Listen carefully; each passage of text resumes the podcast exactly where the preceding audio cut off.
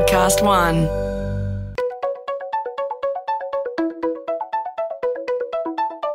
Hi, this is Paul McIntyre. Welcome to the MI3 audio edition.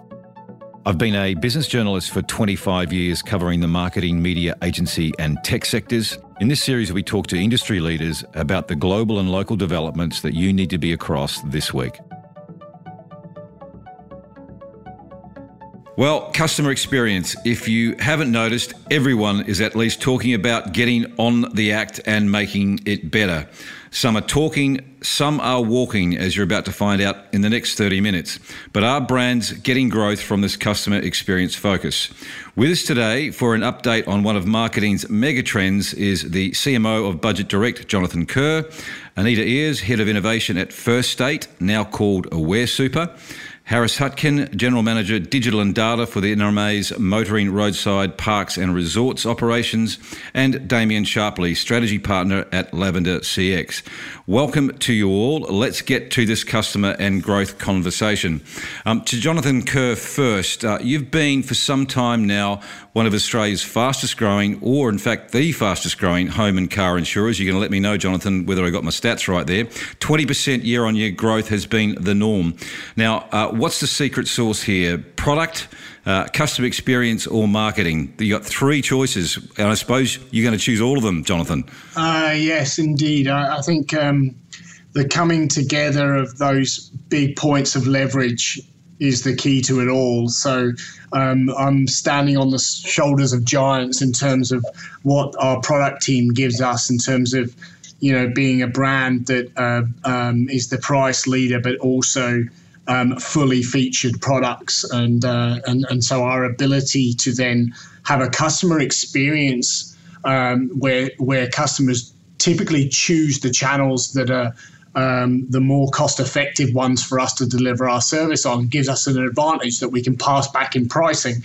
And then obviously in marketing, you know, our job is to take uh, this incredible recipe and then and take it out to the public and get them to engage in our story and, um, and get them to come and have a look at us. And then when you then experience uh, what is probably one of the best online uh, experiences in insurance, it comes together in conversion, and conversion leads to more opportunities, and then you grow and scale. Good points, Jonathan. But has has product has the product changed much?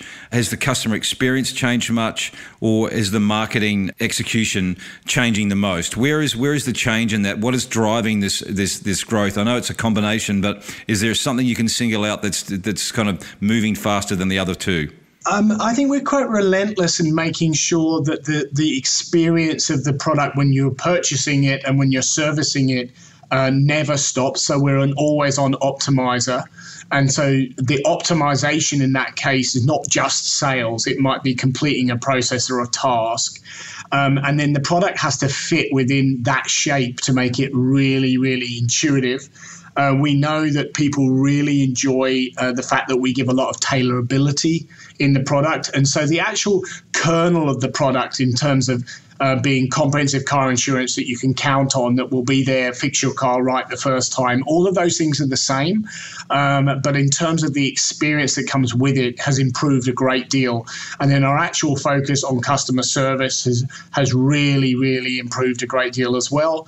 And so I think with insurance, you're buying a promise and then you're buying delivery, and part of the only thing you can count on between those two parts is the experience of buying and servicing your product. And we're really good at that. So I think um, it's just incredible, though, when you think that the team that gives us the product um, have managed to give us this product that is the most award winning product in the in the sector, but is also the price leader, and that's that's really special, and that's the stuff that we do well with marketing when we're doing our marketing to take that out and get people to engage in it. So, where is your next stage of growth coming from, Jonathan? Because uh, twenty percent is is, is, a, is a tough benchmark to keep hitting every year. Um, growth for the next next year, next two years. Uh, where does that come from? What is it looking like for you now? Different customer segments. Yes, it really is that. And I think that um, when we're thinking about understanding customers and customer experience, like we're really into ethnographics, behaviors, and attitudes. Uh, we have all the data you could possibly want to have on what people do when they get to the website and how they pick things and where they came from, but actually getting into the psyche about what makes a person consider a brand like Budget Direct. And over our 20 years, uh, our job has been to open the aperture wider and wider, keep the people that you already have, get them to buy more, uh, increase retention, but then open up to a broader set of people. Now, that typically, you know, when you get bogged down in demographics and things like that, I think you're going to be on a slow burn because you don't really understand what drives people. So we really try and understand what uh, can we find more people who are open minded are they going to be people that will, um, you know, really consider walking across from Woolworths to Aldi uh, because, um, you know, they actually think it's worth trying a different way? We can probably get the same outcome, and the benefit can often be just in paying less. But, you know, if you ask an average person in the pub, uh, should you pay more for the same thing? Um, you know, they should probably laugh at you, right? Because that would be dumb. Yes. Um, so, so, interesting, though, you know, in our previous conversations, uh, this customer led focus that many brands and companies are, are, driving pretty hard on. You're a little skeptical, right, in terms of this art, science, and smell scenario you talk about. Smell's your tester for being real. Elaborate a little bit on that and, and, and this, this skepticism you have about the customer led stuff. Look, I really, really think that I love it. I love what we do with art, and, and, and I love the creativity of that. And that you see that probably more in uh, traditionally in marketing.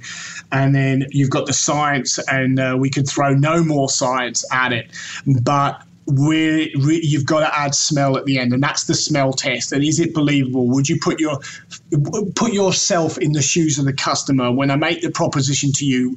Does it really sound like it would stick? And I think what sometimes happens is people just get carried away um, uh, with the theory. And really, I like to really sit back and and think, who am I thinking about right now?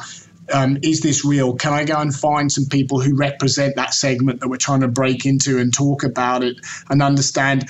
Boy, I tell you what, you know, understanding that people are so uninterested in insurance, having being humble to think that we're not creating art, we're creating commerce, um, and we're creating jobs for the people here that I work with. And my team is so great at helping translate um, what we need to understand into things that we message on. And, and, and that's really what matters the most. But art, science, but smell, does it pass the smell test? Does it actually sell more product? Does it actually retain more people? And it's interesting because you think marketers, uh, in, the main, need to get back on the street a little in terms of getting into the customer's shoes and, and thinking like a customer, and they don't. Uh, why is that? What is the, the, sort of the biggest block to that happening? Well, it is a fun job, right? You know, like uh, being in this kind of creative side and uh, you kind of do fall in love with your own gear, right? I mean, and, and I could be accused of that, I'm sure. Um, but people often, sometimes, I went, in fact, in the marketing industry, when we put up a new ad, people say things like, oh, you know, why would a brand called Budget Direct have such an elaborate, expensive advert and things like that? The thing that we bring it back down to all the time is does it work? right? It's only like that because it's proven to work. And, you know, um, last year our growth was 25%. It wasn't even 20. And, and that was because we got the combination right. And we also had this amazing uh, team of people across the business that gave us this product that is never more poignant, poignant than now. You don't want to give up on your cover level, but you want to save money. And this is the time for Budget Direct to shine. And we've been doing that really well. A couple of other bugbears you've got. One I don't mind, the other one I'm a bit nervous about asking you, but I'm going to do it anyway. Is the first one end to end customer journeys. And you, you feel like organizational structures sometimes get in the road or in the way of actually delivering really superior customer experience. What's your lessons there? It's almost like thinking about uh, the true reality and this is where I'll use the word customer, the customer journey. So they don't expect the customer d- journey to be disjointed a, a, around weird structures in your business where uh, the left hand doesn't speak to the right. And, and often when you think about a customer journey, it's a kind of a link, it's like a relay race between different areas. And so it's quite interesting if you look at, um, you know, m- what we call marketing media and acquisition it's all under one house right? And all the digital is under one house. And, and and that what that means is that we are responsible for generating the lead and then the next bit and the next bit and the next bit. And so you actually live the customer journey within your structure. And therefore you really have great empathy and you spot very quickly where you're dropping the ball if you are so for me, like we have a full in-house team. We've got nearly 70 people here. Um, they're just the best at their jobs. They're amazing, but they really, really understand from one end to the other. So if you're just as concerned about getting the lead as you are in servicing the lead, you take responsibility for that lead throughout because you're part of the relay team. And uh, you know we've really made that work. And and uh, no one cares about your money your time your effort or your customers more than you do. And that's why we have such an in-house model. I'd love to come back to that. And, and jonathan here's a heads up and, and, to the to the rest of the panelists as well. I'll hopefully come back around with if we've got time to, to, to ask what the biggest change the biggest challenge and the biggest improvement on customer experience has been for your for you individually and with your companies in the last two years. So there's a, you got some warning there jonathan. To anita from insurance to another sexy category called superannuation. Both are interesting in that they're not high interest categories from a consumer perspective. Uh, you're in the trillion dollar plus superannuation industry. It hasn't been historically sexy, as we said, but that's changing, right? Customer experience is becoming quite central to keeping and acquiring people to your funds. What's the last two years look like, Anita, for your business and your customer strategy? It is changing quite quickly, right?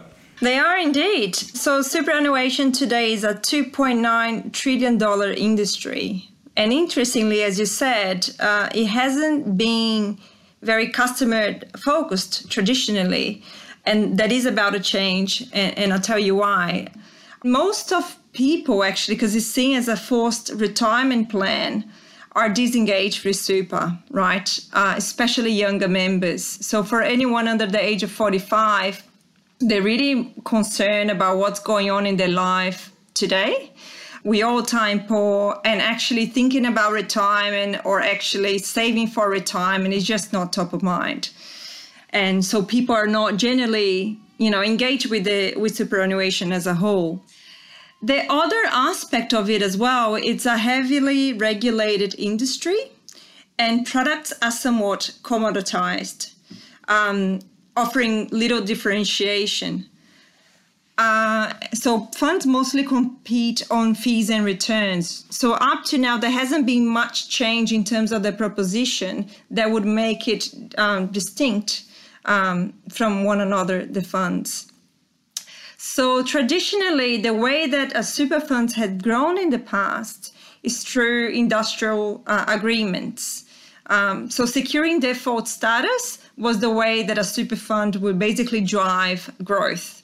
So what that means is if if you let's say you get a new job and your employer as part of your onboarding would give you some forms about superannuation. And if you don't choose a super fund they would default you into their super fund. So the super fund that the employer has chosen for you or is being mandated by uh, by industrial agreement most people because they are disengaged is not top of mind. They just you know uh, tick the default status. And that created an issue uh, with people opening multiple accounts over their lifetime right? Every time they kind of moved um, jobs they ended up with a new account. And therefore their savings start to erode because they're paying multiple fees so the government noticed that, and through the Royal Commission, there was already a wish, uh, I suppose, from the government of changing their behavior in the industry. And the most recent budget announcement uh, has revealed that the government actually adopted the suggestion from the Royal Commission. And the key change in there will be instead of uh, the default status being the driver of growth, if an employee has a super fund already that they've been contributing to, as they change jobs, they will continue to contribute into their fund. So that's what they call stapling our members to their existing account, right? So in that way, uh, it changes the dynamic in the market of how super funds are competing and what's the, the driver for growth. And so now the race is on then, Anita. I guess the race is on now then for it's the choice. You've, they're now talking about choice and this is where you kick in.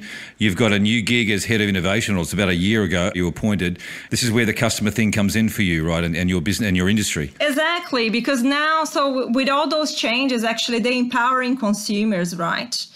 And and consumers will be able to make more active choice in this space.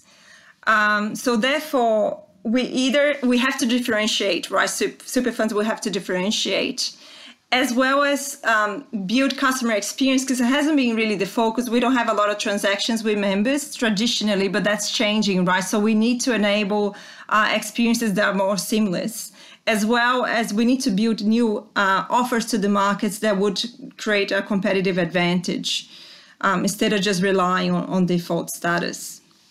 And so, what are the priorities for you then? What, what are you doing better, and what happens if you don't around this customer experience? This is probably quite fundamental to, to what the business does in the next couple of years. It is, uh, absolutely, you're right. Uh, and we had a big change at uh, Aware Super. So, we had a new CEO coming on board. Um, a couple of years back. And so basically, customer experience um, became a function, right, for the first time uh, in the fund. And innovation became a function as well. So we created a couple of functions within the fund to really drive that strategic agenda. And for innovation specifically, so in terms of where I'm coming in, our focus has been on building propositions that create competitive advantage. The angle that I'm taking on this at the moment is so people have haven't necessarily chosen aware super as their fund right? They got defaulted into into it by their employer. So if they haven't chosen us to start with why would they choose to stay with us right? When those whole changes are happening or when they get a new job with and a new fund is offered to them. So that's what we looked like. We started looking at how do we actually become more relevant to a consumer that is not in their retirement phase that is traditionally not engaged with superannuation as an industry, right? And one of the examples that I can give you, which we just launched to market, uh, we did a partnership with a startup called Super Rewards. So basically, that enables people through their everyday shopping to get a kickback from the retailers into their super fund. So it's a way that people can increase their contributions without having to put their hands on, on their pocket and this is a program that we have adopted at First State Super, actually to, to uh, improve the engagement with members, as an example, through the new service. And how's that gone? And what else is on your in your pipeline for for innovation? What does innovation look like for First State or Aware as this new customer battle uh, emerges? Yeah, so we focus in building propositions across our key segments and also across the life cycle basically because as, as i mentioned to you you know how do we make super more relevant for people that are not close to retirement?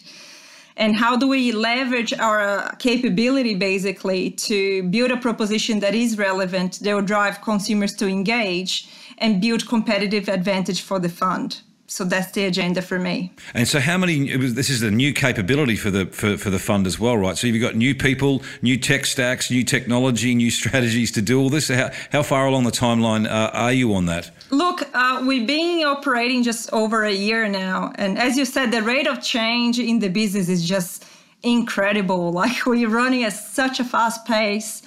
Um, that is a big a transformation project just in, being initiated right now because part of it has to be enabled by tech and data, right?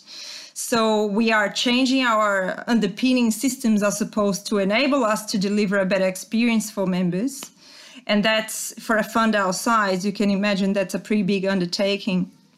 And then at the same time, we have teams like my team that is looking into delivering their strategic agenda in terms of what, what should our offer look like you know, um, and that's from a very broad perspective, you know, new products, new services, or new um, distribution models that, that can create a competitive advantage. So I suppose the shift is quite exciting because you know from an industry that has been quite lazy in many ways because they're just been relying on these employer agreements for growth right all of a sudden uh, the government is coming in forcing legislation that would benefit consumers and then all these funds are actually having to change and change quite rapidly to be able to to survive because the ones that don't they will just get acquired you know there will there is a heavy consolidation in the industry so they won't be able to survive because they won't be competitive. Yeah so i mean the next as you say the next year or two is, is a fascinating play out and we might come back and visit on this. Um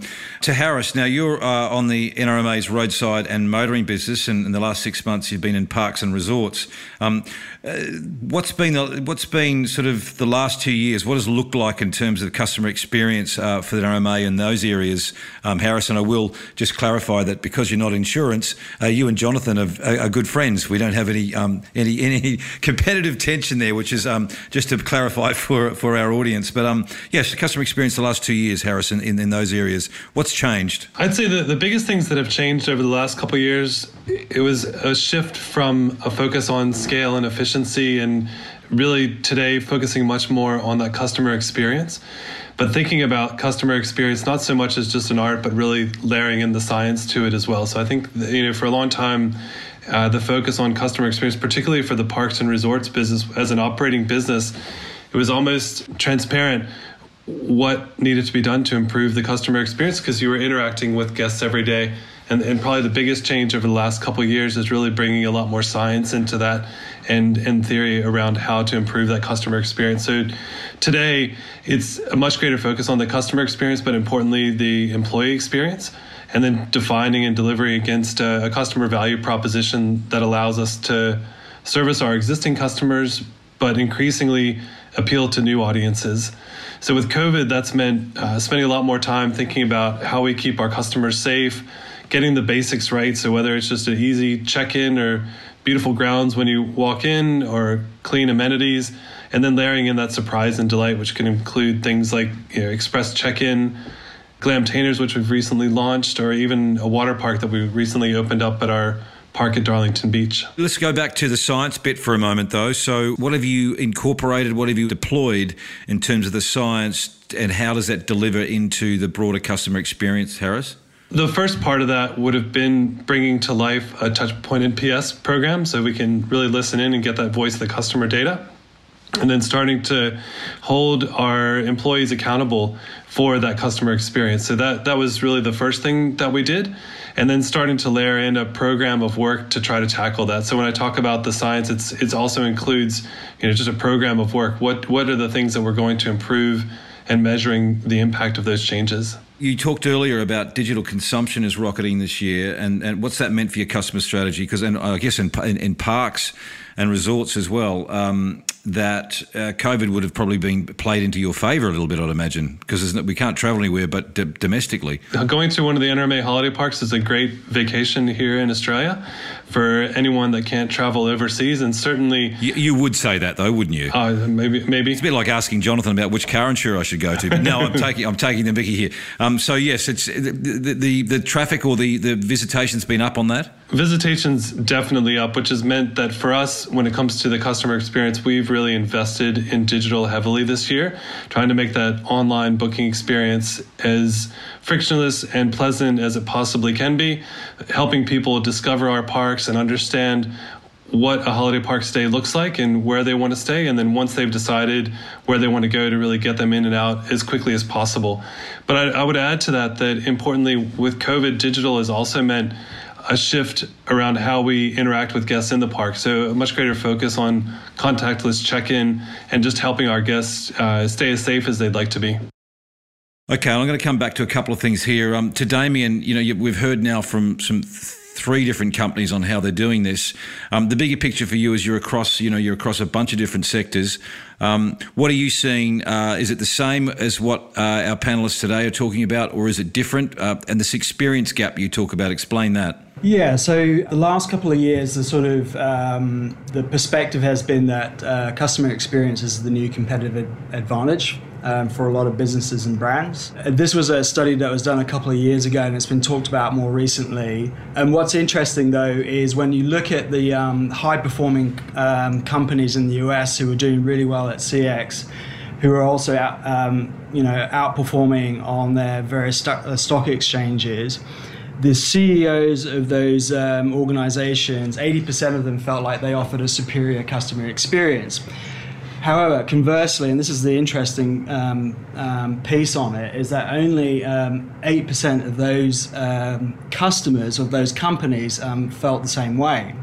Um, and right. so therein lies the sort of problem and the issue I think that a lot of organizations and brands are faced with today is that there is this inherent belief that we offer something better and and typically because we love what we do um, from a marketing perspective we um, exude that in our sort of brand promises in the marketplace.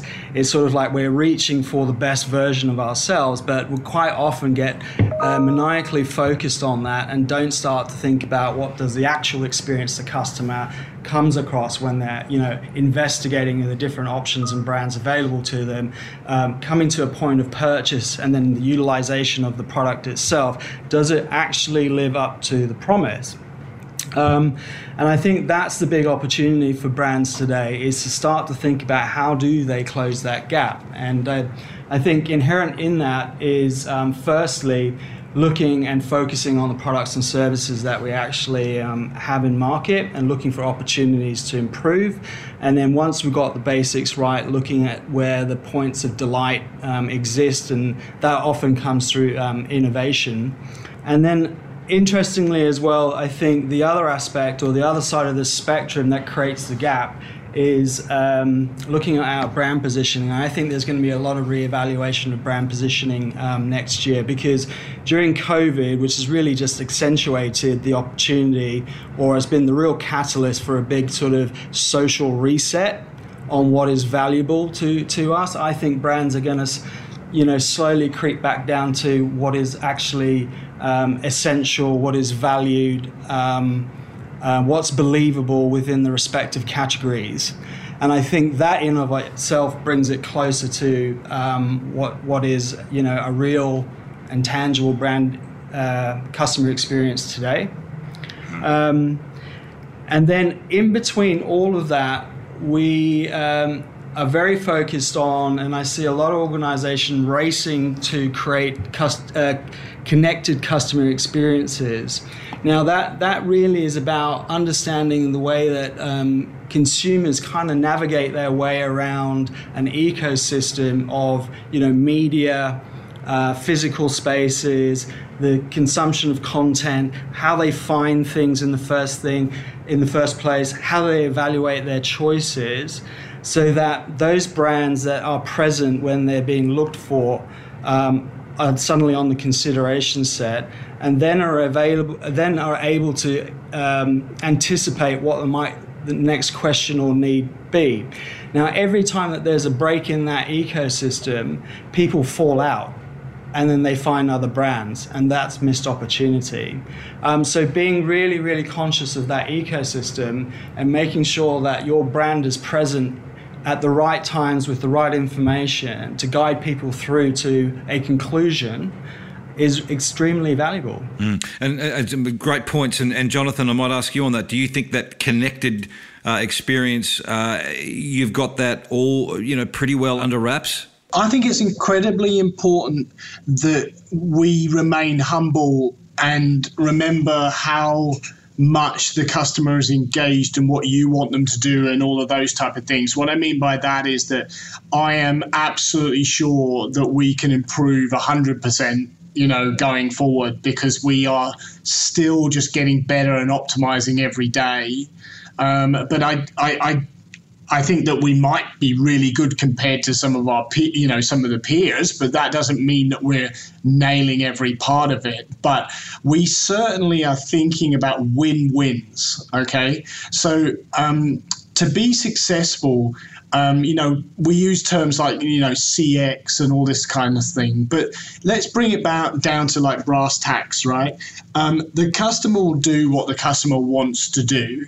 Our job is to make it easier for them to do it with us than anyone else, right? Now, you will get your success if those two things come together. So, uh, you know, to me, the fact that we call it CX now and that type of stuff, it's just as simple as making it work well all the time and it, it, really is just that. It's just to, to think that um, there's a magic potion or a new recipe is, is probably not true. People are probably lightly engaged when they start. They want it to go seamlessly. You focus on making sure that happens. You get um, an extra customer or you get um, your the, the, the, the, person's perception of, of your brand goes up. These things all happen and, and, and line up to driving momentum and success. Um, but there really is just the need to be to respect the fact that people, you know, um, they don't start the process thinking I'm going to evaluate your online journey they just go through it and it's either good or it isn't. Right. Um, good point. And, and so to Harris and Anita, to, and we're wrapping up shortly, is um, to get to that point where Jonathan's talking about the tech tools, the tech stack, the talent capabilities. Uh, Harris, what's the biggest learning for you so far in, in, terms of getting to this point where you're consistent? Biggest learnings? Uh, what's ha- happened the last year or, or so out of that? I think you started to build on that, which is that the customer experience is absolutely a function of the employee engagement and the capabilities of the people that you have around you. So, so one of my learnings has been you can't just assume that people are going to be able to deliver a great customer experience just because you ask them to. And I know that sounds quite simple, but it means really being strategic around what you expect from your employees and staff and being able to really lay out a roadmap and give them some guidance around what you're expecting of them. And then when it comes to the tools, you need to have a platform that allows you to connect with your customers.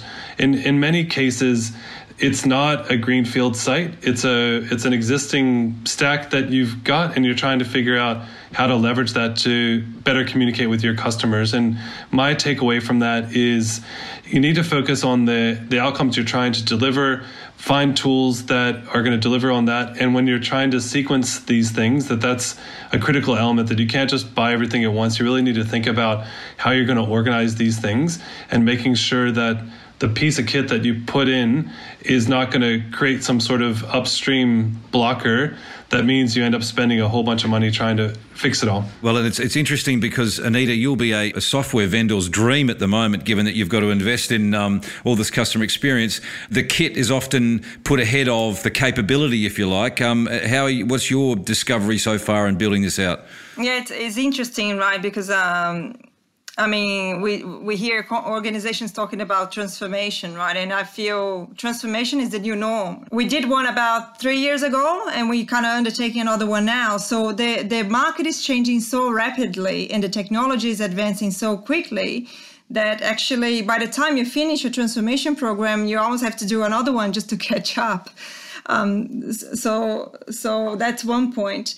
The other point as well which when it really comes into execution, right? So we're talking about two components of enabling customer experience. The first one, and uh, Jonathan talked about that in a very articulate way, is actually the cultural change, right? And this is by far the hardest thing to do. Is actually how do you enable your employees to develop to deliver the experience that you want? And sometimes that takes a you know takes a, a change um, of mindset, or way ways of working, restructures, and etc. that are very hard um, to to establish. The second one, of course, is the technology, right? And the problem with technology is that sometimes it becomes about you know, as you embark on those programs, you kind of lose sight of the outcome that you're trying to deliver, and it becomes about the tech, right? So you get, hey, we actually, you know, uh, behind the timeline or we over budget for this we need to finish this um, project and then it really becomes about the tech and you kind of lose sight of the why you're doing that on the first place. And i think it's really really important that as organizations embark on this transformation in, for cx that they keep their north star very very clear for the whole organization aligning everyone behind it and actually holding uh, the organization accountable for delivering the outcome because it's so easy just to lose sight of that. It's a great point, Damien. Do you see that a bit? Um, you know, about the tech becomes a very common temptation and an elusive mirage sometimes to take you off course. Do you see that a bit across the your your the sectors you're working in? Yeah, absolutely. Um, at the end of the day, uh, the customer experience design starts with the customer. That's a bit of a no-brainer. The um, the tech really is about shaping around the experience and enabling those moments to actually happen um, as per the the design. Um, and and I, I would say that that applies, the logic applies to data as well. Um, so um, we, we, we design experiences on paper. We work with um, you know IT architects, um, Martech people, and other um, technologists to actually help us then create the sort of infrastructure that sits beneath those those designs. Otherwise, you know, the designs start to fall away, the integrity of the customer experience starts to fall away, and then we were left with something quite sterile and, and not really resembling what we started. It is interesting, isn't it, that it's still quite a common trap to fall into that tech takes over, and, and we're still there, even even in what 2020, the end of 2020, we're still seeing that happen. I'm just going to ask to, to, to, wrap up. I'm going to ask each of you um, a couple of questions with some quick answers, which was, and Jonathan, I'll start with you. The biggest change, challenge, or improvement in the past two years uh, for Budget Direct in terms of customer experience, and Curly's always a good one because people like uh, drama rather than they like good news. But um, there's a there's a hint. You can go any way you want. The biggest change, I think, just doubling, tripling down on um, giving every bit of potential functionality to our customers in online uh, policy management and all that type of thing. We, we, you can just do everything that you can do on the phone with us, and I think a lot of people would, would be like, you know, um, will they actually use it and all of those type of things, and understanding how much people enjoy control on their terms. So we offer full 24/7 phone. We do all of those things, but just because we made our service uh, so complete online. People choose to do it. They therefore feel in control. Uh, we're giving them trust by letting them get into the bowels of the product and change mods and all these things. You know, everyone else makes you phone to do that. So just actually having faith in the customer and giving them the tools to be able to uh, manage their own destiny. Um, that's been really, really massive for us. And, and and again, like I said, it's the win-win because it costs us less to serve them. We then pass that on in better pricing, and then we grow, and then we have scale, and then we can make a big difference. One thing I would say, by the way, on transformation. I think I've been so lucky to be here for so long, and we've never had a transformation project in the whole time I've been here. And that is because if you optimize every day, you never have to transform. I mean, that's an hour conversation. We have to do a follow up on that one because it's it is it is fascinating. Transformation uh, 2.0, 3.0, and so forth. And Jonathan, personalization. I think you've made a point that you don't think uh, customers necessarily want a polished, finished personalized, perfect product, but they want to sort of do things themselves. Is that was that? Did I get that right? So um, within it, you know, um, sometimes there's quite a lot of packaging. Uh, you know, some of our competitors might do. You can get the kind of um, you know, the comprehensive or the comprehensive plus, right? And that's kind of like done for them. But I, I really think that uh, what we find is people like to be in control, make choices themselves. If you're interested in uh, behavioral economics, you'll probably give that a bit of a tick. And um, again, it's just um, saying, hey, you know, choose your journey, let you select, um, let you see the value in the different add-ons and uh, and things like that, and decide to take them or don't take them. And I think that's very powerful. Got it. Um, Harris, biggest change, challenge, or improvement uh, in customer experience for you in the last year or so? I'll give you three quick ones. One, definitely the shift to digital from a customer perspective. The other, from a customer and business perspective, without saying, I think, is COVID and just what that's meant to our business and how we support our customers. And probably one of the biggest changes that I've seen internally has been that customer satisfaction is measured on our dashboards, on our scorecards. And that's had a, a, serious impact on just the behavior of the whole business in focusing on that customer experience. Because it's focused and they can see it, they can visualize it if you like. What gets measured gets done. Yeah, yeah, right. For you, Anita, biggest change, challenge, or improvement uh, in the customer experience uh, journey for you? It's interesting that Harry said what gets measured gets done. So I guess we, you know, in the infancy, they're just starting to measure things and understand where you know what is the experience like um, really for us. So although we are uh, such a big player in the in the industry, is actually that's a capability that we we just kind of started to build recently for us. You are, that's right. I mean, in, in many ways, it's very interesting. It's quite a contrast in, in the sectors we've got here. Final question for you, and, and, and this is where I got a bit of a wrap over the knuckles from Jonathan uh, in our in our earlier session. I don't ask enough about the impact and results of all the things that we talk about in, in the in the marketing uh, in this marketing podcast. Firstly, what does the measurement and success KPIs look like for all three of you? Uh, and then and Damien, what you see across the market. What do senior leadership want to see on that measurement stuff? And what happened this year in terms of your results. Are you as good as what you have been? Uh, yeah, we had our uh, best growth year um, for for a while on the back of multiple years, but we went to we grew uh, premium across motor and home by 25 percent. That's just uh, that's in the COVID year, and uh, we cracked a billion dollars in uh, premium um, annually for the first time. So it was a, a, an incredible year for us, and and really uh, comes down to our amazing customers and my team here that does such a brilliant job. Well, it's extraordinary, really, because not many people weren't driving as much either this year. So um, it's an well, I guess they still got to insure, but that's a, that is a good result. The measurement and success KPIs for you, uh, Jonathan, on that customer side. What are the, what are a couple of the key ones for you? Well, we were one of the first people that did uh, you know surveying on every single interaction with Medallia, and um, and so we our NPS on every section is very significant to us. Um, but we're also looking for classic uh, throughput measures um, and also um, the growing of cross sell and retention. So, really classic um, measures, but in terms of growth. Um, you know, we are we are a 20 year old business, but um, we have um, only got you know about six percent market share in motor and and less than that in home. So you can imagine uh, the agenda is to scale really well and uh, be able to offer a brilliant service because we really do an important service in, ta- in, ter- in terms of making people whole in their moment of need. You know, so yes, it's one thing to grow fast, but you've got to be able to deliver the service. So that's equally important in the measurement. Uh, Harris, for you, uh, measurement and success. What, what do the KPIs look like for you? How are you measured? Um, I think the, similar to the others. I think we're generally measured on financial performance, but I think what we've added to that mix over the last few years has been around customer acquisition and retention. Importantly, the customer experience measured as NPS, which has gone up a, a few points each year. And then probably the last thing I would call out is just a big focus on our people and employee engagement, uh, as well as safety and and that's really what we're measured on. Okay, and and and revenue or sales top line is is going in the right direction then. Absolutely, for for both the membership business and the holiday parks business, we're we've really turned things around and pretty proud of what we've achieved.